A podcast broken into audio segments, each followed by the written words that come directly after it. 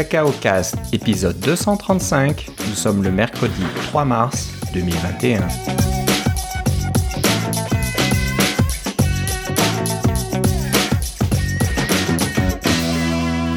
Bonjour et bienvenue à tous dans ce nouvel épisode de Cacao Cast. Comme d'habitude, Philippe Casgrain est avec moi. Comment ça va, Philippe? Ça va très bien. Et toi, Philippe? Ça va très bien. Euh, c'est le mois de mars, enfin. Ah, zut, ça fait comme un an. Ouais, c'est ça. C'est, on a l'impression qu'on est revenu au, début, là. On a fait une boucle. Ouais. Et puis on n'est pas encore sorti. Euh, on n'est pas encore sorti de l'affaire, donc euh, on verra bien. Mais on veut pas essayer de, vous déprimer en début d'émission comme ça. 360 degrés pour faire un tour complet, 365 jours dans une année, c'est pas une coïncidence, c'est une conspiration. C'est une conspiration. oh là là, il va falloir regarder ça de plus près. Euh, on va faire un petit, on va commencer un petit peu en, revenant dans les, euh, dans, ce qu'on a dit à l'épisode euh, précédent. On avait parlé du DTK Mac Mini, donc Apple avait annoncé qu'ils allaient reprendre les DTK Mac Mini. Hein. on le savait depuis le début, c'était une des conditions de, location entre guillemets de, de, ce Mac Mini. Il fallait les remettre dans les deux prochaines années. Ça, c'était clair dans le contrat. Ça.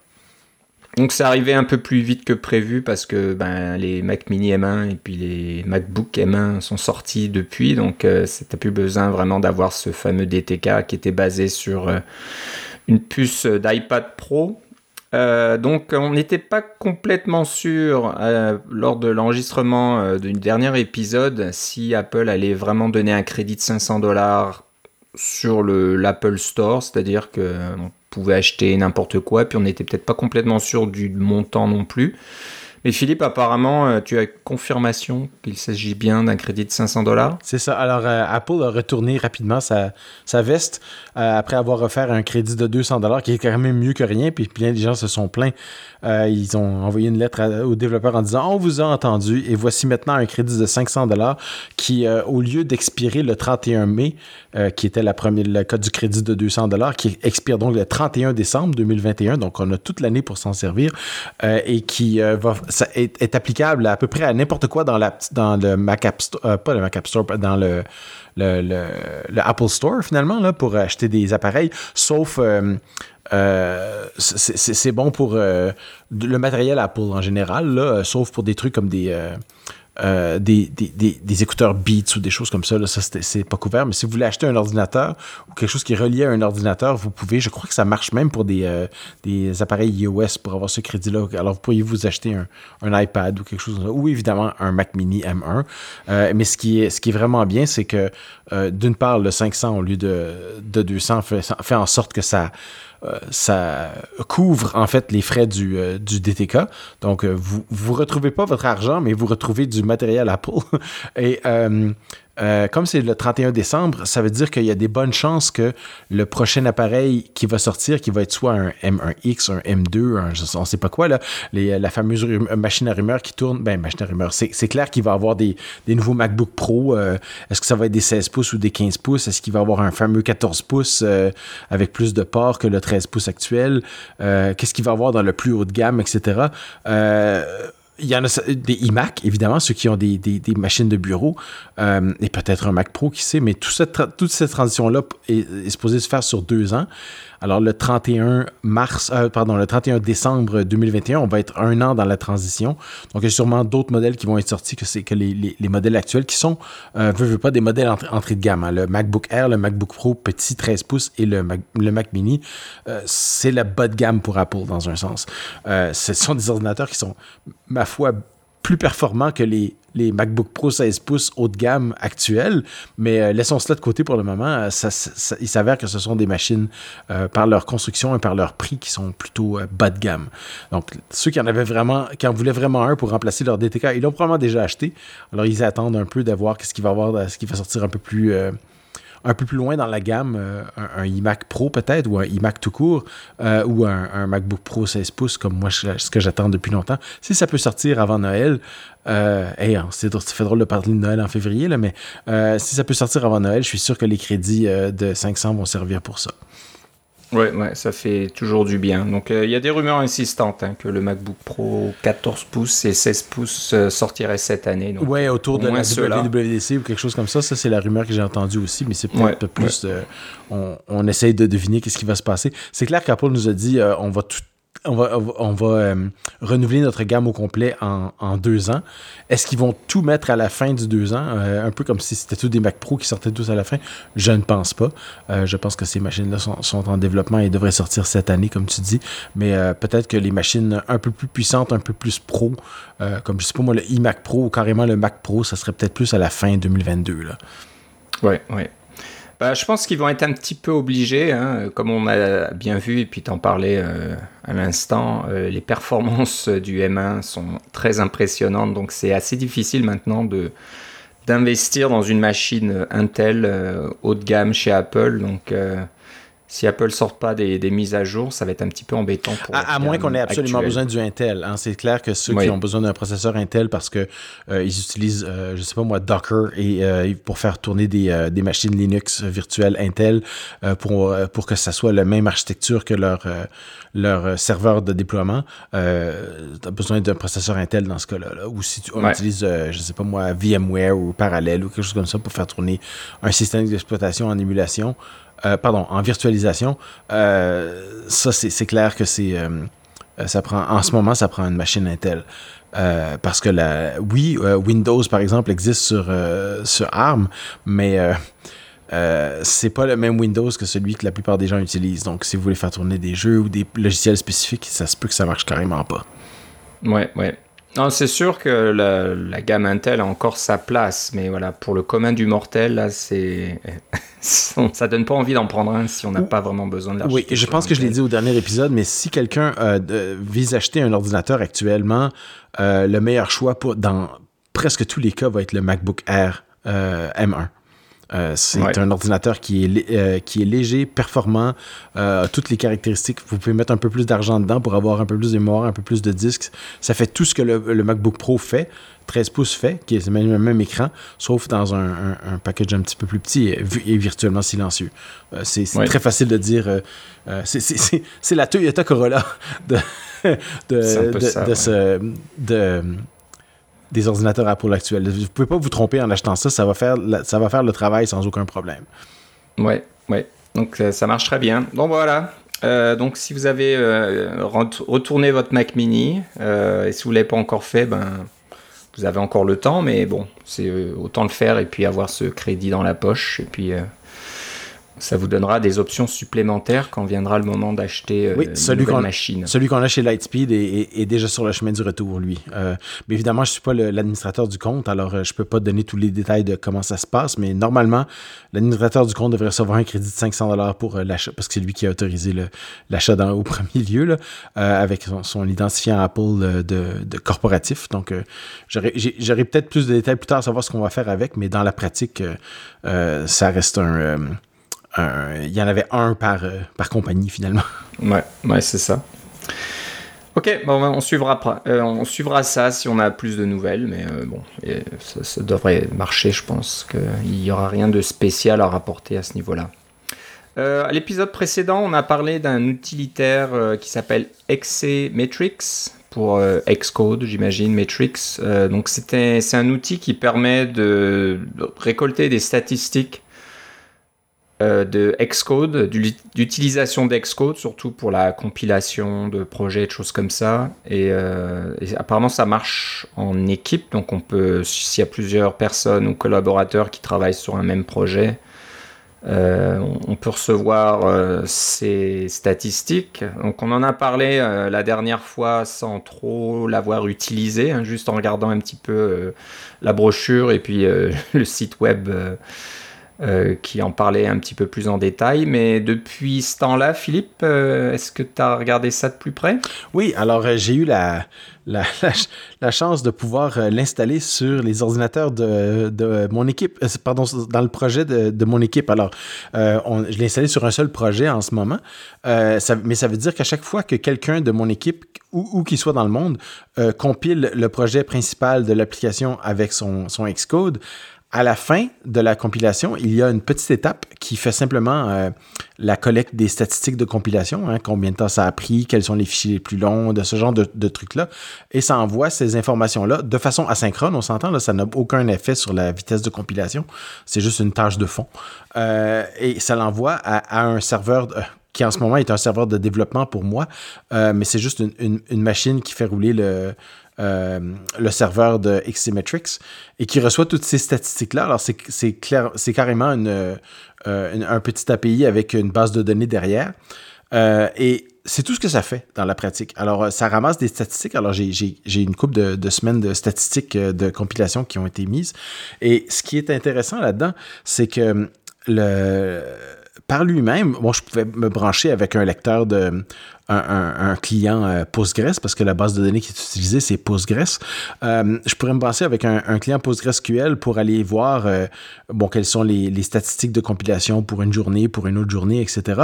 Mais j'avais carrément juste accès aux données brutes. C'est un peu comme on vous envoie un, fichier Excel, et puis là, vous avez toutes les données dans le fichier Excel, mais ce que vous voulez, vous, c'est des petits graphiques pour voir qu'est-ce qui a changé au cours du temps. Alors, il faut que vous, sachiez comment faire des graphiques dans Excel pour lire les données et les mettre sous forme de, de diagrammes de dispersion ou de, diagrammes en bâton, etc. Euh, ça, prend des connaissances supplémentaires. Alors, il n'y a rien de tout ça qui est fourni dans, euh, dans. Euh, par contre, et on mettra le lien dans les, dans les notes de l'émission, il y a quelqu'un qui a amélioré XCmetrics en, en mettant une une, une, série de commandes Grafana. Je ne connaissais pas Grafana, mais c'est un, logiciel qui vous permet de justement se brancher sur une base de données et euh, qui euh, vous entrez des commandes SQL dans, le, dans Grafana, ça fait, les, ça fait les commandes en question et ça les présente les résultats sous forme de graphique. Donc, c'est exactement ce qu'on veut. Ça vient avec un petit graphique de démonstration pour montrer les, vitesses de compilation euh, au cours du temps, des choses comme ça. mais c'est très, très. Grafana, c'est très flexible. C'est un, un, outil très, très flexible. mais il y a quelqu'un qui l'a déjà intégré et et grâce à ça, en mettant un, petit serveur Grafana en plus, là, on peut commencer à avoir des petits tableaux, des petits, euh, euh, ces fameux euh, tableaux de contrôle, ces fameux écrans de contrôle qu'on voit quelquefois dans euh, les, dans les certains bureaux où on voit il y a des téléviseurs avec euh, qui sont branchés sur un ordinateur et ça montre les différents panneaux de contrôle pour dire euh, comment ça se passe votre service web ou quel nombre de requêtes par seconde ou le nombre de clients qui sont connectés en ce moment ou des choses comme ça. Là. Tout ce genre de petites statistiques-là qu'on aime beaucoup voir et que les managers adorent de voir. bien, c'est possible de le faire avec Grafana, bien sûr, mais là, j'ai la, j'ai la recette pour brancher Grafana sur Xmetrics et on commence à avoir euh, un peu plus euh, d'informations. Alors, euh, moi, je ne m'y connais pas beaucoup en Grafana, mais je dirais que d'ici quelques semaines, je devrais avoir le temps de passer un peu, un peu de temps de qualité avec Grafana pour pouvoir sortir des statistiques plus intéressantes puis voir si vraiment mes collègues qui sont, chanceux, euh, qui sont chanceux et qui ont un Mac euh, M1, compilent-ils vraiment le projet beaucoup plus rapidement que les autres? Et là, ça peut faire un, un petit... Euh, on peut isoler, disons, ah, voyez, le temps de compilation moyen quand on a un M1, c'est, je sais pas moi, 200 secondes. Et puis le temps de compilation moyen quand on a un Mac Intel, c'est, mettons, 500 secondes. Ben voyez, on sauverait 300 secondes par personne pour pouvoir compiler le programme. Donc le Mac M1 se paye tout seul finalement parce qu'on attend 300 secondes ou 5 minutes de moins à chaque fois. Euh, alors, euh, c'est le genre de statistiques que, je voudrais pouvoir sortir de là euh, pour pouvoir mettre ça rapidement et, renouveler la gamme de, de, nos ordinateurs parce que c'est bien beau d'avoir des ordinateurs qui sont les, les, les plus puissants Intel de l'année dernière, mais si on peut euh, on perd encore du temps parce que les nouveaux Mac euh, sont, tellement plus rapides, euh, ça vaut pas la peine de s'en priver. La, compagnie serait bien. c'est une mauvaise économie de dire de ne pas changer d'ordinateur. C'est comme pas avoir les meilleurs outils pour, leur, pour vos ouvriers. Là. Ouais, ouais. Surtout que, bon, avec les modèles actuels, ça serait pas mal moins cher que les hauts de gamme avec Ouais, c'est ça. pourquoi pas. Ok, ben, ben tu nous en reparleras peut-être un peu plus tard. je, pense qu'il va avoir je vais faire un suivi dans les euh, peut-être pas au prochain épisode, mais disons euh, d'ici cet été là pour donner un peu plus de, euh, de couleur à ça, de comment j'ai pu améliorer mes choses, mes, mes, ma connaissance de, de ce que mon équipe fait. Mais ça se peut qu'il y ait d'autres équipes aussi qui risquent qui embarquent dans ça en disant hey, nous aussi on voudrait mettre des statistiques. Évidemment, Xmetrics, ça prend juste un serveur. Alors ça peut être le même serveur qui fait les statistiques de compilation pour plusieurs équipes. C'est un serveur quand même très très léger. Il tourne sur un vieux Mac Mini 2012. Alors c'est pas ah, ok. Ok. Donc c'est pas mal, c'est intéressant. On en reparlera. on va passer maintenant à des petites, une petite rumeur que je trouvais intéressante. Là, il y en a beaucoup, mais celle-là m'intéressait un peu plus particulièrement. Euh, on parle de l'iPhone 14 qui devrait probablement arriver cette année. Je ne sais plus quand exactement, quand les iPhones sont annoncés, si c'est en, en, septembre. D'habitude, c'est la deuxième semaine de septembre. Ouais. Euh, là, on parle d'un iPhone qui n'aurait plus d'encoche. Donc, la, fameuse encoche qui est arrivée avec euh, les iPhone 10, à partir de l'iPhone 10 qui, qui, qui est un écran qui, euh, qui prend toute la surface de l'iPhone, mais il y a quand même cette petite encoche en haut pour laisser de la place pour la caméra, pour les, les certains euh, senseurs là, qui permettent de, de, détecter le visage. Je pense qu'il y a, des, un petit projecteur infrarouge là-dedans. Il, y a tout un tas de, petites choses là. Donc euh, ça prend de la place. Mais apparemment, ouais, il y a une, rumeur qui parlerait d'un nouveau euh, iPhone SE, je pense. Donc ça serait peut-être pas le iPhone 14 euh, euh, standard, on va dire, qui va peut-être continuer lui à avoir Face ID et qui nécessite cette petite encoche. donc je sais pas, ça serait peut-être l'iPhone SE qui aurait juste un petit trou pour la caméra. Donc euh, c'est pas quelque chose d'inédit. On en voit pas mal euh, dans les téléphones Android. Donc euh, l'écran recouvre toute la surface du téléphone. Mais il y a un petit trou qui a été fait dans, dans la, la, plaque LCD, là, dans l'écran pour laisser passer une caméra. Et bah, c'est sympa, je pense peut-être que petit à petit on va se débarrasser de cette encoche là, mais pourquoi l'iPhone SE J'imagine peut-être que l'iPhone SE aura encore Touch ID, alors que l'iPhone 14 standard comme l'iPhone 13 euh, utilisera encore Face ID, donc euh, l'encoche est toujours nécessaire. Euh, mais ça pourrait être un appareil intéressant parce qu'on en a déjà parlé. Face ID ces temps-ci, quand on porte des masques, c'est pas la panacée, c'est pas l'idéal. Donc un, un, iPhone qui fonctionne encore avec Touch ID, c'est comme le SE actuel, c'est sympathique. Mais euh, si on peut se débarrasser de cette euh, petite encoche en haut de l'écran et puis revenir juste à ce, petit trou là qui laisse passer la caméra, donc euh, ça gêne moins. Je veux pas dire qu'on l'ignore complètement. Il y a quand même un petit trou dans l'image là qu'on pourra jamais jamais combler. Donc bah, on suivra de ça de près. Ça serait intéressant de voir si Apple suit un petit peu les traces de la concurrence Android euh, à ce niveau-là. Euh, ils le feront peut-être pas pour leur iPhone 14 encore une fois, ils le feront peut-être pour le iPhone SE qui est, euh, je sais pas moi, qui, est moins important dans leur gamme, on va dire. Donc bon, on, suivra ça, on, en saura un petit peu plus, j'imagine, dans quelques semaines, quelques mois, et puis on sera, on sera, comment dire on, saura euh, ce qui sortira au mois de septembre. Donc si, on est assez patient, on le saura à ce moment-là. C'est pas un souci.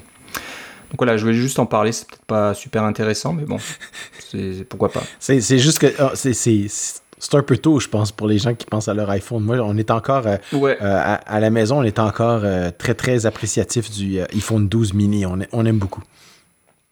Ouais, ouais. Mais bon, moi, moi personnellement, plus ça va, plus le, le retour de Touch ID m'intéresse. Donc, euh, euh, bon, on verra avec euh, iOS 14.5 qui va permettre de, pouvoir débloquer un iPhone à partir de, de son Apple Watch. Peut-être que ça, ça me fera patienter. Mais j'avoue que dernièrement, là, c'est un peu un peu embêtant de taper son code sans arrêt là quand on sort de la maison et qu'on a besoin de regarder son téléphone. On est tellement habitué à juste mettre le téléphone devant le visage et euh, il se débloque automatiquement que de le faire manuellement, on a l'impression d'avoir régressé. Sauf quand tu vas à l'épicerie et tu dois consulter ta liste sur ton téléphone avec ton masque. Bah c'est ça, et tu le fais souvent, tu sais, euh, tu ne laisses pas le téléphone ouvert sans arrêt, donc euh, à chaque fois que tu as besoin de regarder quelque chose, ah, il faut retaper le code encore. Mais bon.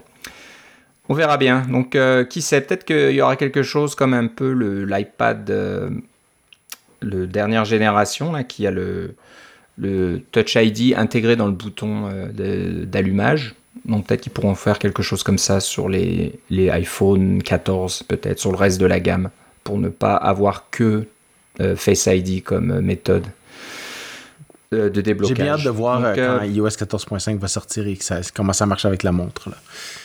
Ouais, ouais, donc ça me fera patienter moi aussi. Ça devrait pas tarder parce que ça fait quand même un bout de temps que c'est en bêta. Oui, c'est ça, on a vu passer la bêta 1 et la bêta 2, donc j'espérais que ça soit sorti cette semaine, mais non, j'ai pas encore installé de bêta sur mon téléphone. Ouais. C'est contre ma religion de le mettre sur mon téléphone personnel avant que ça soit sorti.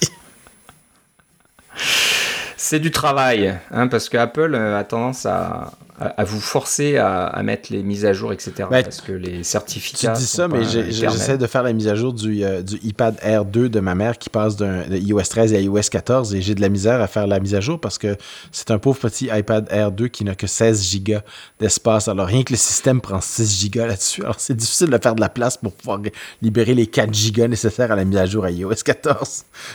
Oh là là, il faut, faut tout effacer toutes les applications. Pas pratique. Hein. Mais bon, ça vaut peut-être le coup, ça le fera durer encore un petit peu plus euh, avant que la version suivante d'iOS ne le supporte plus peut-être. Oui, c'est ça. Et il y, a, quand même plusieurs années, mais il fonctionne bien, alors c'est pourquoi pas. C'est parfait pour lire le journal et toutes ces choses-là. C'est excellent, bien sûr.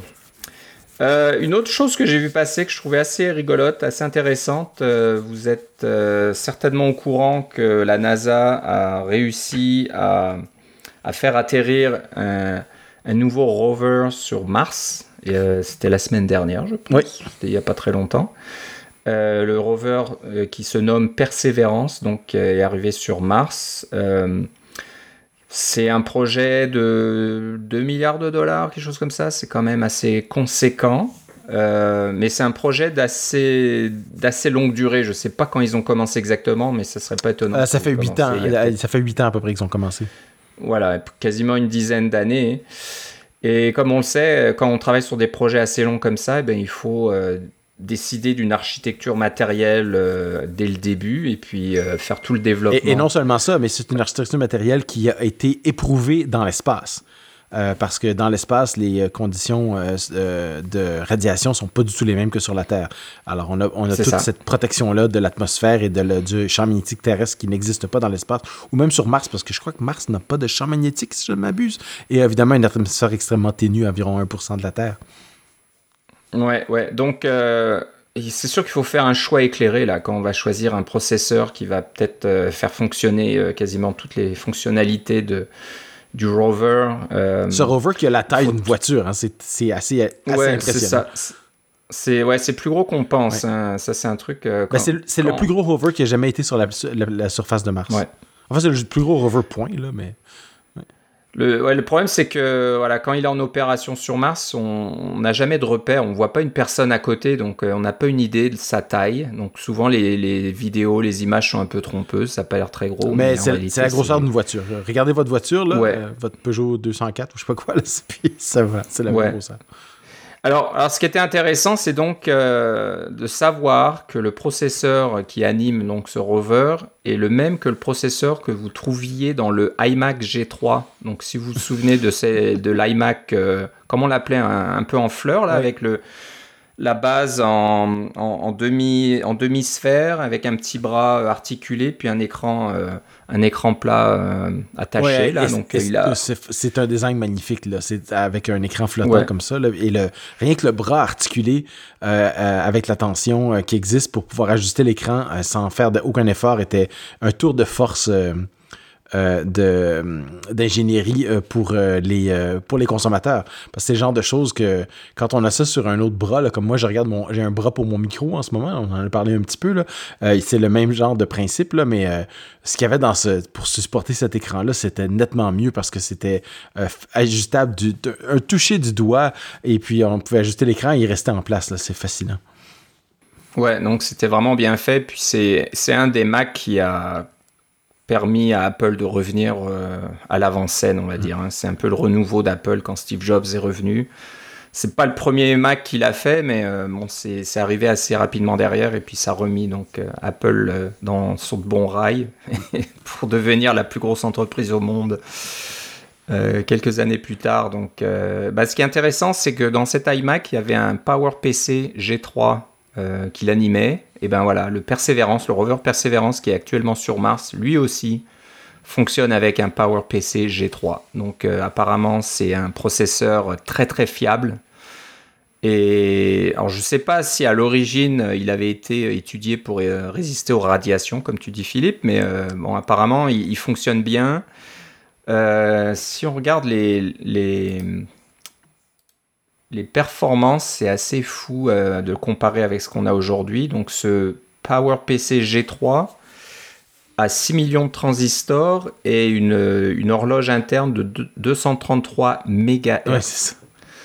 Et quand on compare au M1, qui a lui 16 milliards de transistors, donc pas, on ne parle pas de 6 millions là, 16 milliards de transistors avec euh, une horloge interne de 3.2 GHz.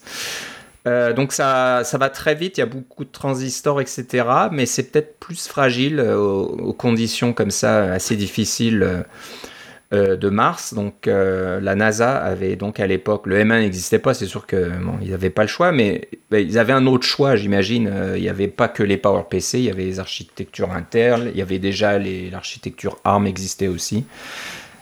Voilà, sinon ils ont décidé de, prendre le PowerPC, le modèle 750, donc c'est équivalent au, au G3 iMac G3. Je ne sais pas d'où vient le, nom G3. Est-ce que c'est Apple ah, C'était la troisième génération des PowerPC. Voilà, donc. Euh, et euh, bah voilà, ça fonctionne bien. Euh. Enfin, on espère, parce qu'en ce moment, on a des signaux de persévérance, là, mais on, s'attend à obtenir des informations depuis, depuis très longtemps. Moi, ce que j'aime beaucoup, si je peux me permettre, ce que j'aime beaucoup de la, mission Persévérance, outre les, les, différents senseurs et foreurs et, et euh, petit hélicoptère euh, Ingenuity qui va faire des tests de, vol sur, la, sur, Mars. J'aime beaucoup le fait qu'il va ramasser des échantillons, les mettre, dans, les, les, mettre dans des petits tubes identifiés et il va simplement aller les déposer à un endroit précis euh, sur, sur Mars. simplement les déposer sur le sol. Et l'idée, c'est que dans, dans, quelques années, une mission va aller se poser à cet endroit-là ou tout près, ramasser les échantillons et les ramener sur Terre. Ça, ça va être, ça, ça va être la, le, hein, nous, on fait des suivis pour le DTK Mac Mini et pour XMetrics, mais la NASA, maintenant, ils font des suivis pour les échantillons et ça, ça va être vraiment passionnant. Ouais, ouais. Non, non, c'est une mission euh, très intéressante. Un, truc qui m'a un petit peu amusé, c'est que aussi, euh, euh, quand le rover arrive sur Mars, on pense que ça y est, il va commencer à bouger, il va commencer à faire des choses immédiatement. Eh ben non, ce qui fait la première semaine, c'est un petit peu bon, tester que tout, tout, fonctionne, etc. Mais c'est aussi de télécharger le nouveau code qui a été écrit par la NASA euh, depuis que le rover a été envoyé. Parce que je ne sais plus combien de temps ça lui a pris pour arriver ah, sur Mars. 8 mois. Ça a été assez long. Euh, donc, il, téléchargeait du code. donc, euh, le code de navigation du rover sur Mars est, est pas complètement là ou pas du tout, je sais pas, mais voilà, ben, ça a été téléchargé. C'est l'équivalent de vous acheter un nouveau Mac et puis euh, vous, vous le démarrez et puis il va avoir une mise à jour du système tout de suite. Là. ouais, c'est un peu ça. Alors, euh, c'est là où on a besoin d'un processeur qui tient la route et qui fonctionne et, que ça marchera bien. Donc, euh, là, je lis un petit peu dans, dans les notes là qu'on a retrouvé dans Engadget qui parle de ça. Alors, c'est pas le PowerPC 750 de base, c'est une version qui s'appelle le RAD, RAD 750, qui a été euh, blindé donc pour résister aux radiations et surtout ça fonctionne aux températures entre moins 55 et plus 125 degrés Celsius. Donc euh, voilà, c'est un truc costaud quoi. Ouais, quoi que sur Mars, il fait régulièrement moins 70 alors il va Ouais, je pense pas qu'il doit avoir un, déjà avoir un petit chauffage fourni. ouais, un petit chauffage et il fera il fera jamais 125 degrés sur Mars. Il faut aller sur euh, Mercure ou euh, sur Vénus éventuellement, mais pas sur Mars. Voilà, donc c'était un, petit peu le, petit clin d'œil. C'est assez rigolo comme ça de voir des, architectures anciennes euh, du passé qui, fonctionnent dans, ce qui se fait de mieux au niveau technologique actuellement sur Mars. Donc voilà, moi j'ai bien hâte d'en voir plus là, des, vidéos et puis des, des informations qui vont arriver. Et je pense qu'on va en avoir tout un tas avec ce rover qui est assez impressionnant. Et voilà. C'était assez intéressant aussi de voir comment euh, s'est passé le, je sais pas comment on dit, on peut pas dire atterrissage euh, sur Mars, mais bon, euh, on peut le dire, je pense, et que tout est fonctionné euh, sans, et tout était automatique. C'est ça qui est assez fou, c'est qu'ils avaient un, logiciel à bord qui allait euh, qui avait toute la carte de, de l'environnement où ils allaient euh, atterrir, et puis c'est le logiciel qui a choisi euh, le site où atterrir exactement. il y a un radar de descente et puis il y a des rétrofusées. Mais il faut qu'ils fassent ça parce qu'il y a un délai de. En ce moment, c'est 12 minutes, mais ça peut aller jusqu'à 20 minutes pour parler à Mars. Alors on peut pas y envoyer des commandes en direct. C'est ça. Quand on commence à recevoir des données sur son atterrissage, il, il, est soit déjà atterri, soit déjà craché, on ne sait pas. C'est un peu ça. Donc, euh, bah, bravo aux ingénieurs de la NASA. C'est des sacrés développeurs d'avoir euh, imaginé tout ce système et d'avoir parié que ça allait marcher. Euh. Ah, il y a des images fantastiques. On vous le conseille d'aller les voir. C'est tout fourni par la NASA. Voilà. Donc voilà, c'était un petit peu le, petit clin d'œil que je voulais faire dans cet épisode. Donc on va aller maintenant on va retourner à, nos sujets euh, habituels, on va dire. Donc, euh, on va parler d'outils, euh, de, petites applications et de choses comme ça. on va commencer par une application qui s'appelle CodeConf.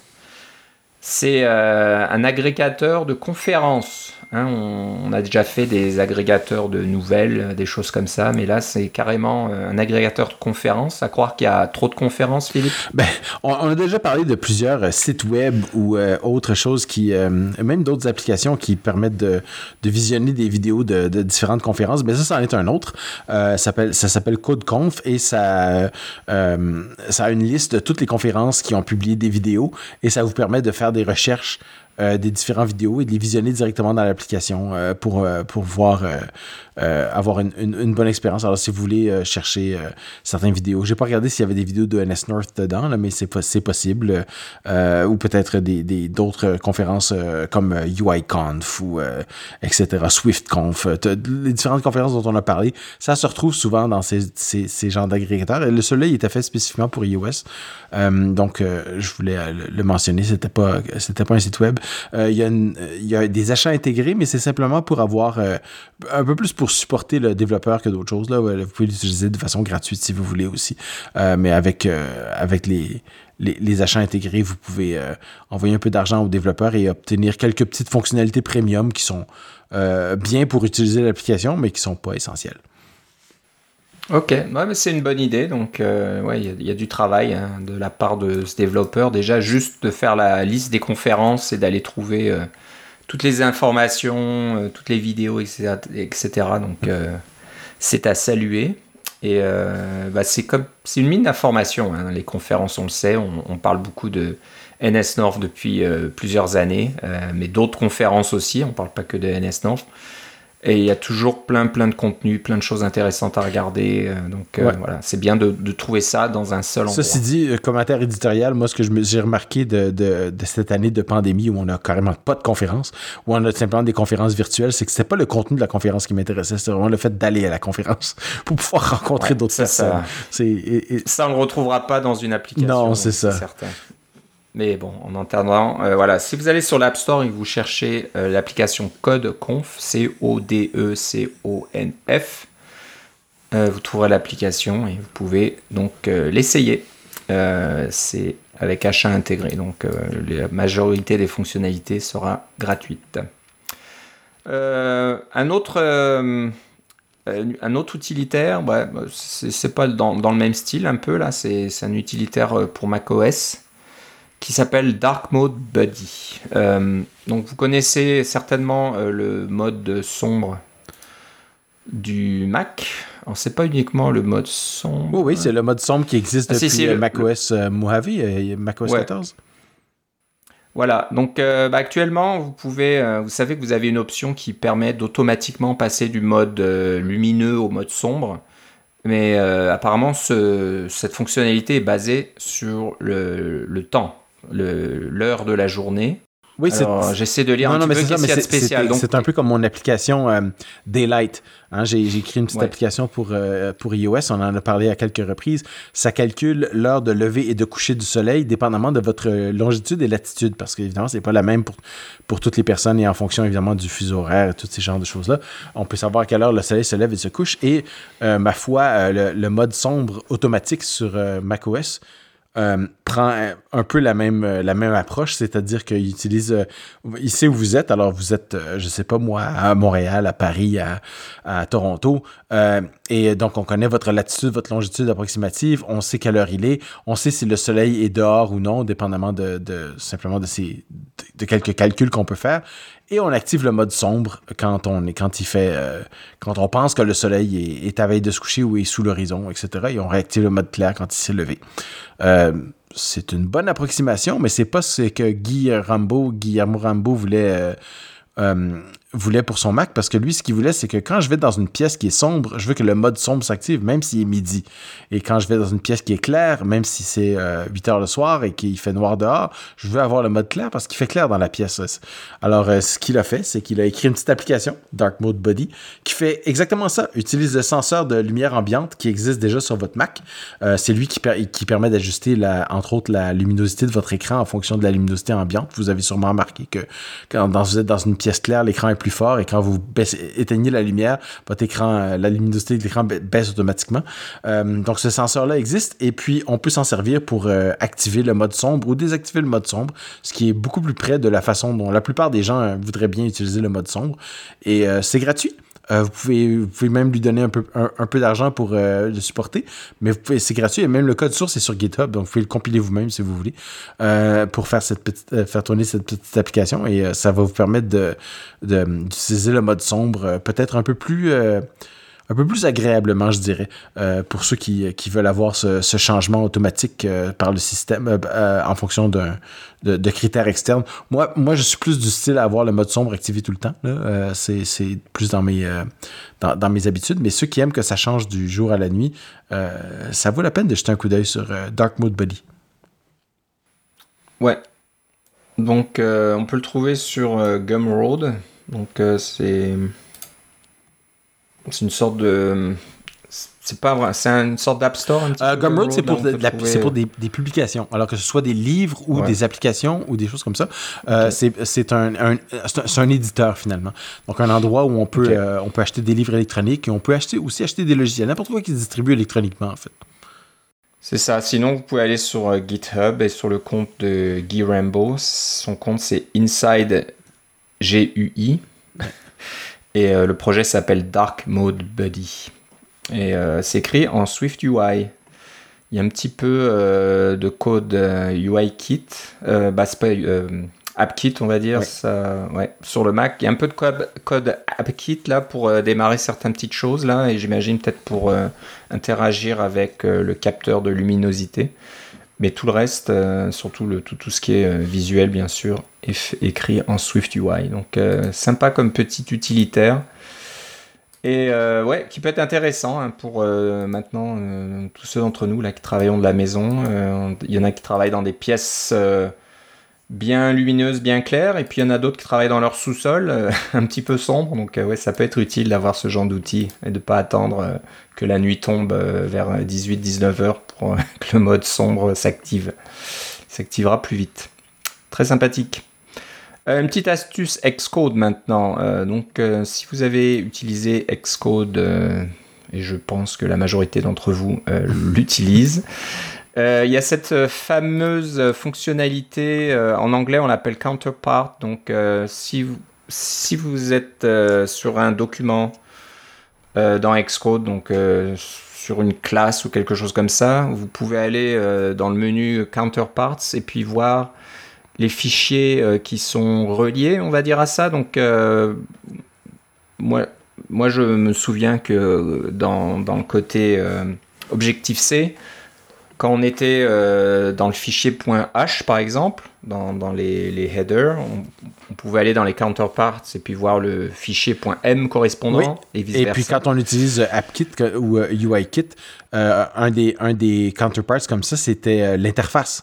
Alors, euh, vous pouvez, dans le sens de, de, du, de, votre storyboard ou votre nib ou votre zib ou etc., là, pour pouvoir voir l'interface graphique en même temps que le code avec les, où sont les outlets, c'est des choses comme ça. Ou encore, ou encore si vous utilisez les, la fonctionnalité des tests unitaires d'Excode, euh, un autre counterpart, ce serait vous avez votre classe et vous avez la classe de test qui va avec. Alors, c'est ce petit menu euh, qui est en, enfin un peu caché, là, mais quand vous allez en haut de là où il y a votre barre d'onglet dans Xcode, il y a un petit menu, qui, un petit icône qui ressemble à quatre carrés, un à côté de l'autre, euh, juste à côté des flèches gauche et droite euh, dans, l'éditeur de texte. Et puis c'est, là-dedans que ça, c'est un bouton pour accéder à des menus où vous avez les, fichiers récents, les fichiers localement modifiés et les counterparts, les super, les super classes, sous-classes, etc. Euh, vous pouvez voir tout ce genre de choses-là. mais la, fonctionnalité la plus intéressante des counterparts, c'est quand on ouvre un éditeur, vous allez à, droite euh, de l'écran et vous avez le choix de, visionner euh, euh, les, des éditeurs à droite. Alors, vous avez un éditeur à gauche et vous avez un éditeur à droite et on les a simultanément sur l'écran. Ça prend un écran un peu plus grand, on s'entend, mais vous pouvez avoir votre code Swift UI à gauche avec la, prévisualisation. Puis à droite, ben, qu'est-ce qu'on met? Est-ce qu'on met les tests unitaires? Est-ce qu'on met d'autres choses? mais Xcode dans ce, quand, quand on, on affiche l'éditeur de droite, il vous permet facilement d'avoir accès aux counterparts, euh, mais cette liste-là, on ne sait pas comment est-ce qu'elle est peuplée. Comme tu dis, pour les points H et les points M, c'est facile. Hein? Tu as le point H qui va avec le point M et vice-versa. Pour les fichiers test, ben, c'est facile aussi. Généralement, c'est le nom de la classe plus le mot test. Ça, ça va bien. Euh, mais pour euh, Swift UI, on utilise beaucoup l'architecture MVVM, donc avec les View Models. parce qu'au lieu d'avoir MVC, qui est le Model View Controller, on a MVVM, qui est le Model View, View Model. Et Xcode ne sait pas encore tout à fait comment traiter ces view models. Et c'est clair que quand on a une vue et qu'on veut voir le, view model en même temps, c'est quelque chose de pratique parce qu'on peut avoir le, view model à droite et la, vue à gauche ou vice-versa pour pouvoir euh, bien voir les deux simultanément et faire notre... Euh, euh, bien comprendre les flots de logique entre l'un et l'autre.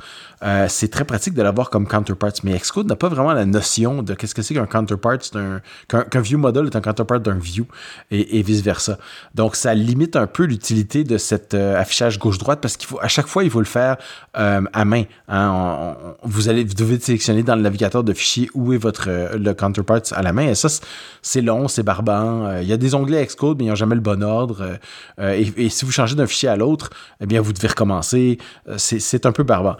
Serait beaucoup plus simple si ça existait comme counterpart automatique. Euh, et, là, il faut simplement enseigner à Xcode que, euh, ma foi, que si une classe s'appelle blablabla view et une autre s'appelle blablabla view model, bien, il y en a peut-être un qui est le counterpart de l'autre. Et pour faire ça, euh, j'ai trouvé une petite astuce sur Twitter de. Qu'est-ce qui nous avait mis ça? C'était Peter.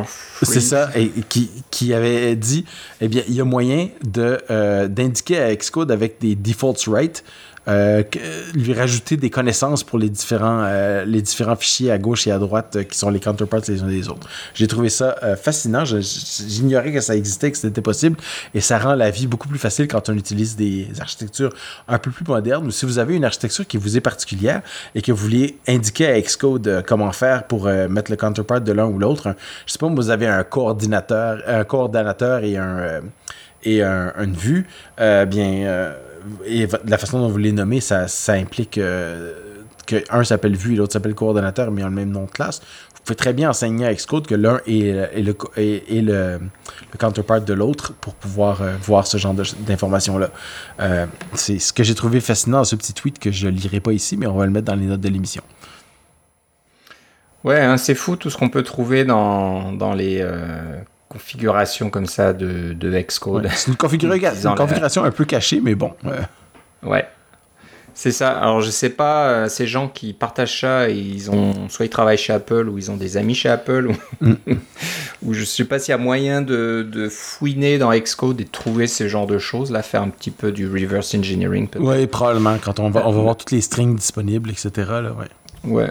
Mais voilà, c'est bien sympa et comme tu disais, euh, bah, c'est très euh, c'est très flexible. Hein. On peut donc choisir euh, le, suffixe qu'on veut utiliser pour passer euh, d'un fichier à l'autre. Donc euh, ça peut être sympa, ça pour organiser ses projets, organiser ses objets, etc. Donc Et puis, donc, ça peut s'adapter à, toute nouvelle architecture, on va dire, de, d'applications, de, hein, de, MVC, MVVM, et puis il y en aura certainement d'autres dans le futur, donc avec des noms différents et des suffixes différents. Donc euh, Xcode peut s'adapter assez facilement avec cette petite, petite astuce bien trouvée. Parlant, parlant d'astuce Xcode, je vais vous partager la, ma préférée ces temps-ci. Euh, elle n'est pas dans les notes de l'émission, alors je te surprends un peu, mais euh, c'est... Ah si vous avez un, du code euh, avec beaucoup de tests unitaires, hein, je sais pas, vous avez 500, 1000, 1500, 2000 tests unitaires, eh bien, faire tourner tous les tests à chaque fois, euh, ça peut prendre du temps. Hein. On, peut faire, euh, on peut faire commande U et ça fait tourner tous les tests, ce qui est une très bonne chose. Mais des fois, on veut juste faire tourner une sous-section des tests. Peut-être qu'il y a juste 5 ou 6 classes que vous voulez tourner tout le temps parce que vous travaillez uniquement sur ces 5 ou 6 classes-là et vous voulez pas faire tourner tous les tests. Et Xcode est très bon pour répéter des tests pour une classe ou pour un test. Hein, c'est le, raccourci, c'est contrôle option commande G qui va répéter le, les, le, dernier test ou la dernière série de tests que vous avez fait. Ça, c'est très pratique, mais ça vaut seulement pour une seule classe. Moi, si je travaille, par exemple, sur euh, un, truc qui est en Swift UI, j'ai à la fois le view et le view model et peut-être même un, contrôleur, euh, un, autre contrôleur ou une classe de base euh, qui est utilisée, qui a ses propres tests. Et disons que j'ai ces trois classes-là. Eh bien, pour faire tourner tous les tests de ces trois classes-là, à chaque fois, il faut euh, cliquer sur le petit, le, petit triangle de test euh, de chacune des à l'entête de chacune des classes de test et les faire en séquence l'un après l'autre. C'est beaucoup de clics pour rien. Alors, ce qui est mon, astuce pour faire une longue histoire courte, c'est d'aller dans l'éditeur de, de Shem, de, de Scheme, et puis euh, de choisir la liste des tests. et là, vous pouvez choisir les tests à activer et à désactiver. Mais si vous ne voulez pas cliquer pendant des, des, des, longues minutes à sélectionner et désélectionner des tests, là, euh, parce que si vous cliquez sur euh, le, sélectionner tous les tests, ça va tout sélectionner. Si vous cliquez sur sélectionner tous les tests, ça va tout désélectionner. Puis là, vous, trouviez ceux que vous vouliez dans la liste et vous les resélectionnez. Beaucoup plus simple. Vous, vous option cliquez pour désélectionner les tests. Ensuite, vous option cliquez pour euh, resélectionner les tests. Mais là, ça ne les réactivera pas, ça va juste vous permettre de sélectionner. Et là, vous entrez les noms de vos classes dans la, section de filtre c'est vous permet de filtrer les, différentes classes. Alors moi, ils vont toujours s'appeler la même, ça va être la même, le même préfixe, mais le suffixe va changer. Il va y avoir le view, le view model, euh, etc. Et là, euh, vous, vous, les affichez à l'écran et là, vous pouvez juste les cliquer. Les, les trois ou quatre sont là. Et voilà, vous avez rapidement modifié avec option clic dans la liste de, de tests pour euh, euh, activer ou désactiver des tests en particulier. J'ai trouvé ça, je trouve ça très très pratique. J'utilise ça tout le temps dans notre dans nos bases de code parce qu'on a vraiment beaucoup de tests à faire rouler. Euh, tu vois, il faudra que, je sais pas si c'est un peu trop tard là, mais il faudra que tu répondes à Paul Hudson qui a un peu démarré ce petit fil Twitter là, qui propose des, des petites astuces. Donc il a commencé avec ça et le, de ce, dont on parlait avec les counterparts, c'était une réponse à Paul Hudson. Et euh, voilà, peut-être tu pourras répondre toi aussi à Paul Hudson en disant voilà, moi aussi j'ai une Si, si c'est pas déjà fait, parce que c'est sûr que quelqu'un y a déjà pensé, mais moi j'utilise ça quotidiennement depuis deux, depuis deux semaines, là, alors c'est vraiment pratique. Ouais, ouais.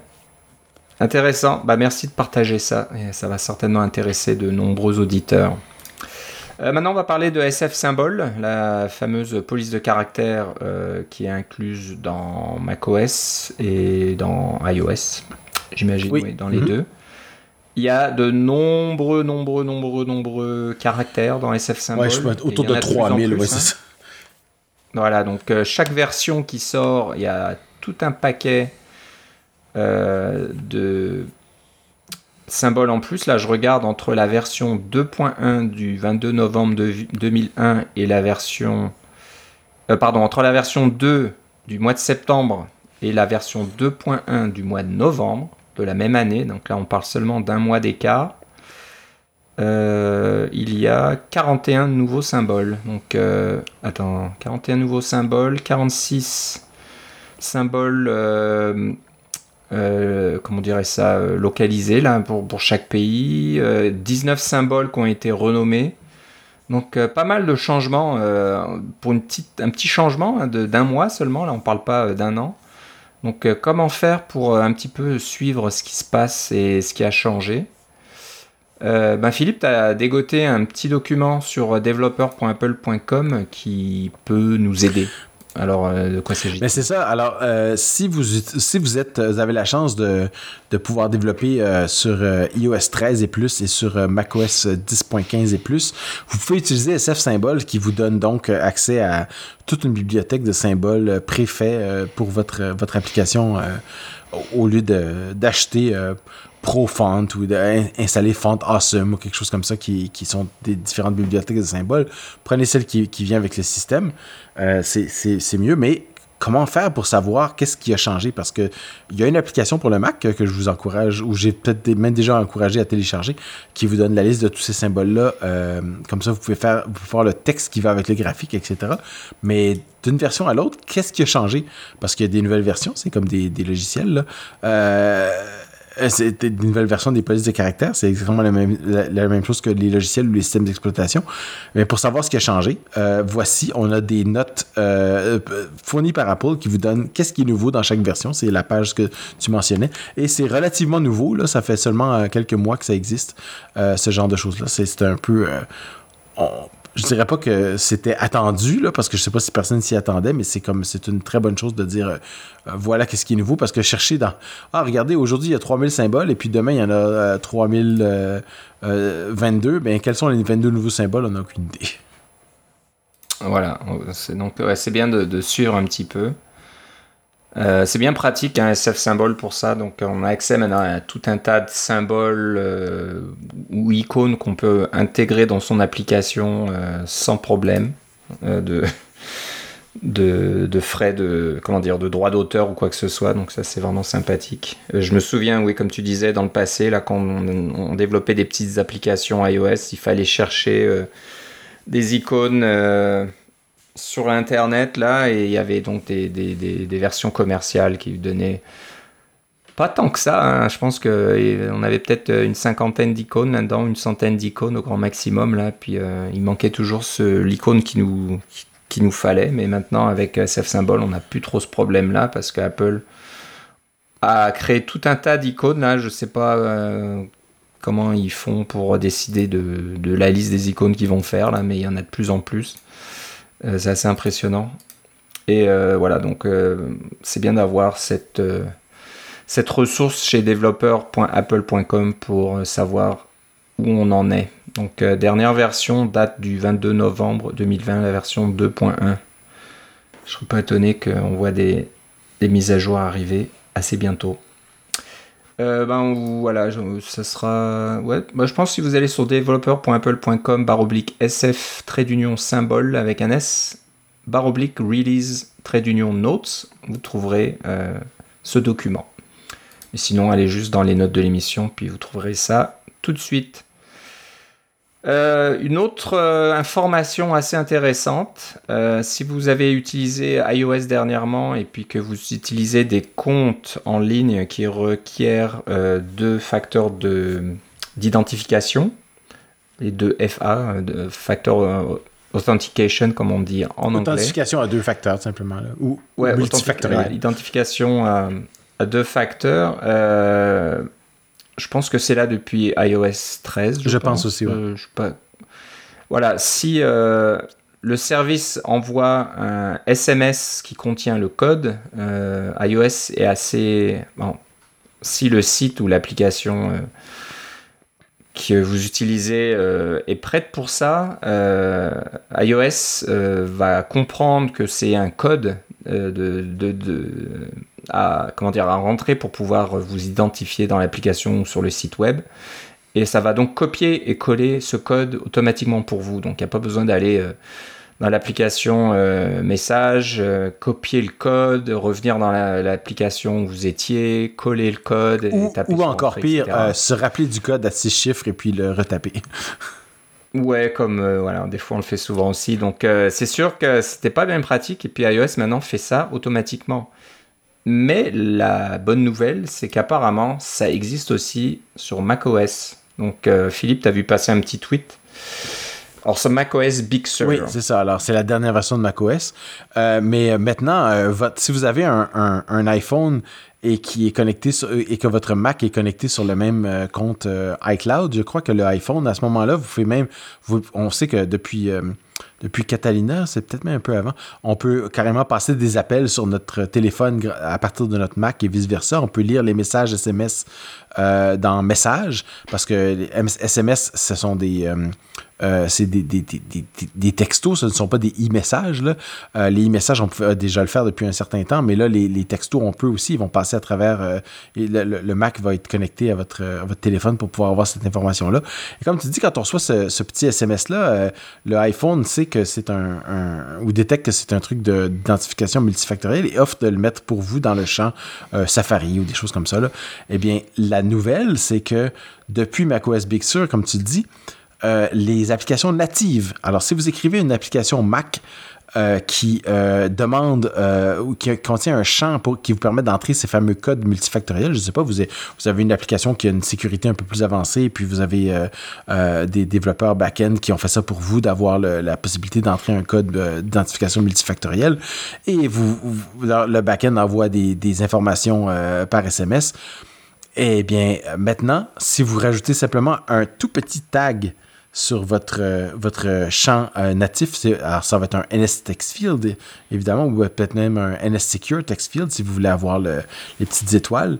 Euh, le, il faut simplement rajouter l'étiquette NS Text Content Type One Time Code.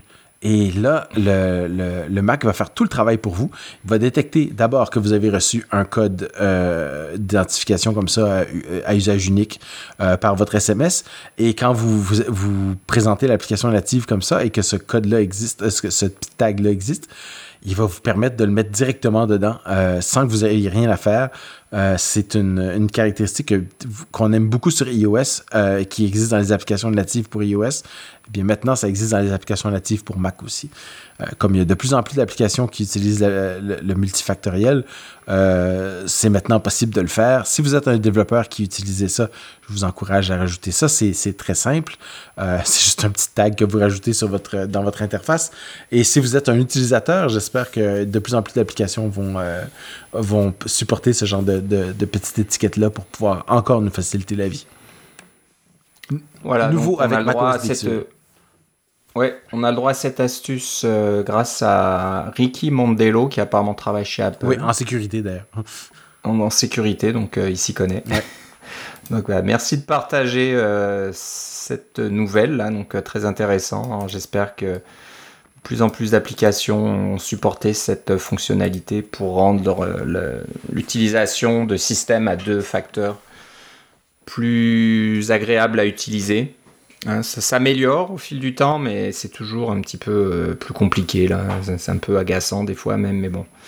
La sécurité n'a pas de prix. Euh, ben, on va finir par euh, un petit gadget. Ouais, je mettrais ça dans, le, dans la catégorie des petits gadgets que je trouve très rigolo, très mignon et qui va peut-être rappeler d'anciens souvenirs à certains d'entre nous.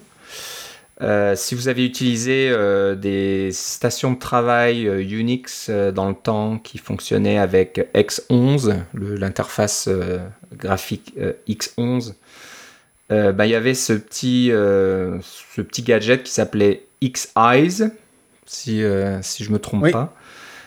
donc c'était une, paire d'yeux comme ça un peu globuleux là qui était bah, surimposé sur votre écran et puis quand vous bougiez votre souris ben les yeux suivaient euh, le, déplacement de votre souris. C'est comme s'ils regardaient le passaient la souris, etc. Donc c'est toujours été un, petit gadget rigolo à montrer à vos amis parce que ça sert pas à grand chose, mais euh, à quoi que des fois ça pourrait servir à savoir où est votre euh, curseur quand on a un grand écran. Là, on sait que sur macOS il faut secouer sa souris ou le secouer son, bouger son doigt rapidement sur le trackpad pour que le curseur grossisse pour qu'on voit où il est.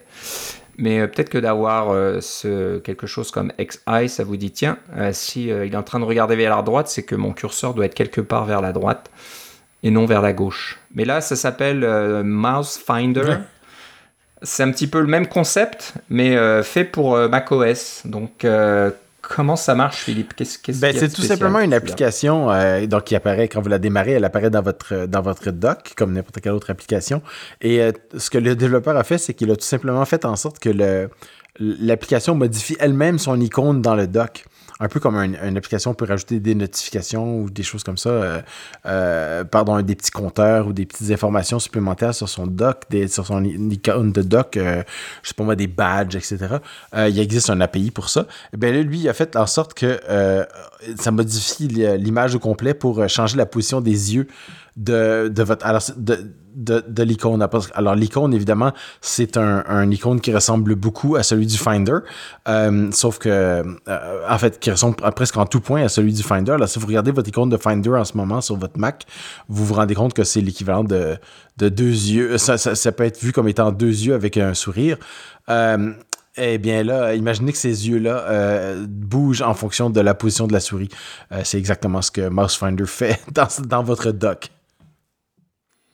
Alors c'est vraiment mignon. Euh, c'est c'est un petit peu euh, comment on va dire ça? C'est un petit hack là. C'est il a fallu utiliser des petites astuces pour faire ça parce que euh, ce, cet utilitaire utilise les API NSDocTile mais qui sont pas vraiment faites pour ça là. C'est plus au niveau, c'est plus au niveau de la fréquence des mises à jour que c'est que ça va être un problème parce que NSDocTile c'est pas c'est conçu pour faire une mise à jour des, trucs qui peuvent prendre. Euh, si c'est en retard de quelques secondes, ça ne changera pas votre vie. Là. Mais si, c'est sûr que si les yeux se déplacent à une fréquence de quelques secondes à la fois, ça ne marchera pas.